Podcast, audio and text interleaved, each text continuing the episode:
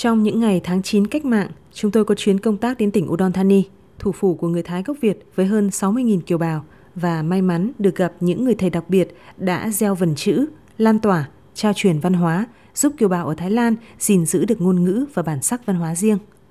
Năm nay đã 103 tuổi, thầy Phạm Văn Tuấn, tên thường gọi là thầy Diệm, vẫn sang sảng chia sẻ những câu chuyện từ khi thầy bắt đầu nhận nhiệm vụ truyền dạy tiếng Việt cho kiều bào tại Thái Lan. Hồi hương này là các giáo viên họ về, rồi các bác ấy bảo rằng thôi ờ, ông đừng đi làm nữa, đừng thờ may nữa, đi ra đi, đi dạy cho trẻ con đi. Thế là từ đó mà dạy là mình, nhưng mà tôi học nhiều, dạy lên rồi là cứ nó cứ giống như là theo gió đấy, nó cứ lên lên dần dần rồi là tôi tự học rồi mà dạy dạy đấy chứ. Tôi được học theo theo về sách bổ túc ở bên Việt gửi sang đấy. Tôi học hết suốt ngày suốt đêm đấy Mặc dù chưa được qua trường lớp đào tạo nào về phương pháp giảng dạy, nhưng với mong muốn các thế hệ người Việt tại Thái Lan vẫn duy trì được tiếng mẹ đẻ thân thương, bằng nghị lực phi thường, thầy Tuấn cùng nhiều bác lão thành trong cộng đồng khi đó đã nỗ lực gây dựng phong trào dạy và học tiếng Việt.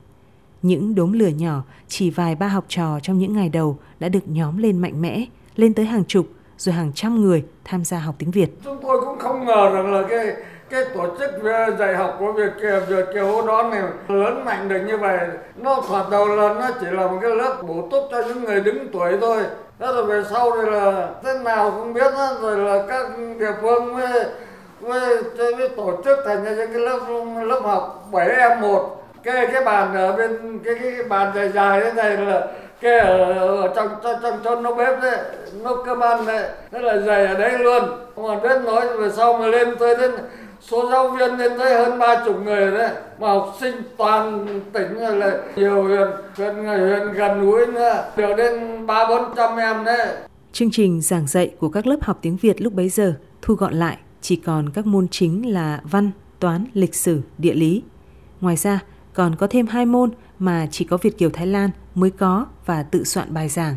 Đó là môn công dân và đạo đức, hay còn gọi là môn đức dục.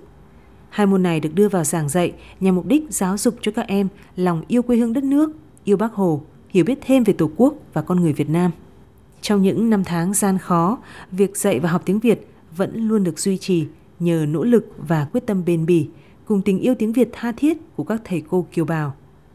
Nhiều học trò của thầy Tuấn như cô Nguyễn Thị Xuân Oanh, cô Hằng, cô Tuất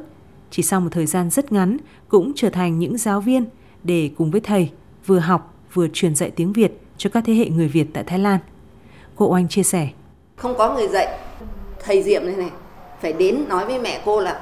cho cho cô anh đi dạy. Vậy là lúc đấy cô 14 tuổi rồi, vậy là cô cũng đi dạy. Thì thầy là rất lo là vì sợ cô bé là cô không biết được dạy. Sáng sớm là trời thì rét mà thầy thì đội một len rồi áo cổ lọ rồi bế con bé lớn ấy nè. Là cứ sang ngó ngó xem cô có dạy được không. Thì cái bảng thì nhỏ nhỏ cái lớp thì độ 7 8 cháu thế là cô thầy cứ đứng ngó mà cô trông thấy. Chắc ngó xem là cô có dạy được không xong về thầy ngó trong một tuần cái không thấy sang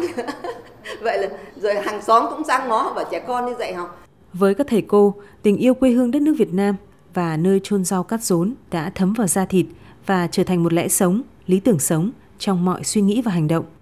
Các thầy cô luôn tự nhủ mình phải là một hạt nhân tốt để gìn giữ tiếng Việt, giữ được con chữ mới giữ được truyền thống văn hóa, truyền thống yêu nước. Tấm lòng nhiệt huyết của các thầy cô cũng nhận được sự hưởng ứng, đùm bọc, giúp đỡ của biết bao kiều bào. Dù khó khăn, song các gia đình kiều bào đều sung phong tình nguyện, góp công góp của, hỗ trợ các giáo viên, sắp xếp địa điểm tổ chức lớp học hay đóng góp đồ dùng học tập. Thầy Tuấn cho biết. Kiều bào cũng tốt, kiều bào nghĩa là cũng cũng muốn cho con em mình biết chữ cho nên là giúp đỡ nhiều, cả chỗ chỗ ở, cho chỗ bàn ghế, sách vở rồi chép, nghĩa là viết viết hàng chồng thế này viết tay bằng chồng thế này, chứ không phải là lấy ít đâu đây những năm gần đây, chứng kiến những thay đổi tích cực về điều kiện kinh tế của các thế hệ Việt kiều tại Thái Lan, các thầy cô, các bác lão thành trong cộng đồng, những người phụ trách công tác các hội đoàn kiều bào đều hết sức vui mừng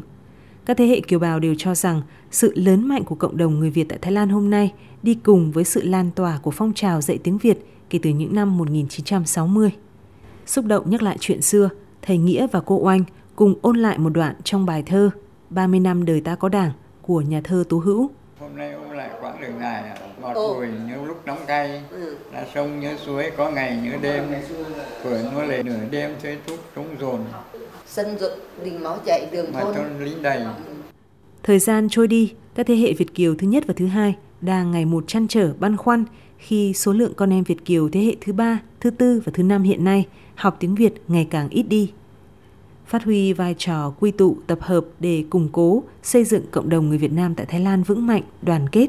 Hội Người Việt Nam Toàn Thái đã và đang triển khai những kế hoạch thiết thực để duy trì tiếng Việt trong cộng đồng.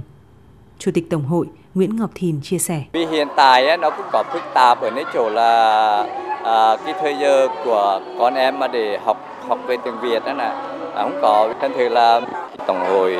hoạt động phong trào về nhà nói tiếng Việt để giữ gìn cái văn hóa về tiếng Việt của mình vì nếu mà được biết nói tiếng Việt thì mọi vấn đề suôn sẻ trôi chảy để tiếp nối cái sự nghiệp của à, ông cha để lại. Nhiều bác Việt kiều lão thành cho biết tỉnh Udon Thani vốn là cái nôi gây dựng và phát triển phong trào học tiếng Việt từ những năm 1960, đang có những điều kiện thuận lợi nhất để thúc đẩy phong trào dạy và học tiếng Việt, hướng tới là hình mẫu để nhân rộng mô hình ra toàn Thái Lan. Với sự hỗ trợ từ các cơ quan trong nước và chính quyền các địa phương Thái Lan cùng những nỗ lực của Tổng hội, các hội đoàn người Việt tại Thái Lan, nhiều lớp học tiếng Việt sẽ được hình thành và ngày một nhân rộng, góp phần tạo ra sự gắn kết các thế hệ người Việt với quê hương đất nước cũng như giữ gìn, tôn vinh và lan tỏa bản sắc văn hóa dân tộc tại Thái Lan.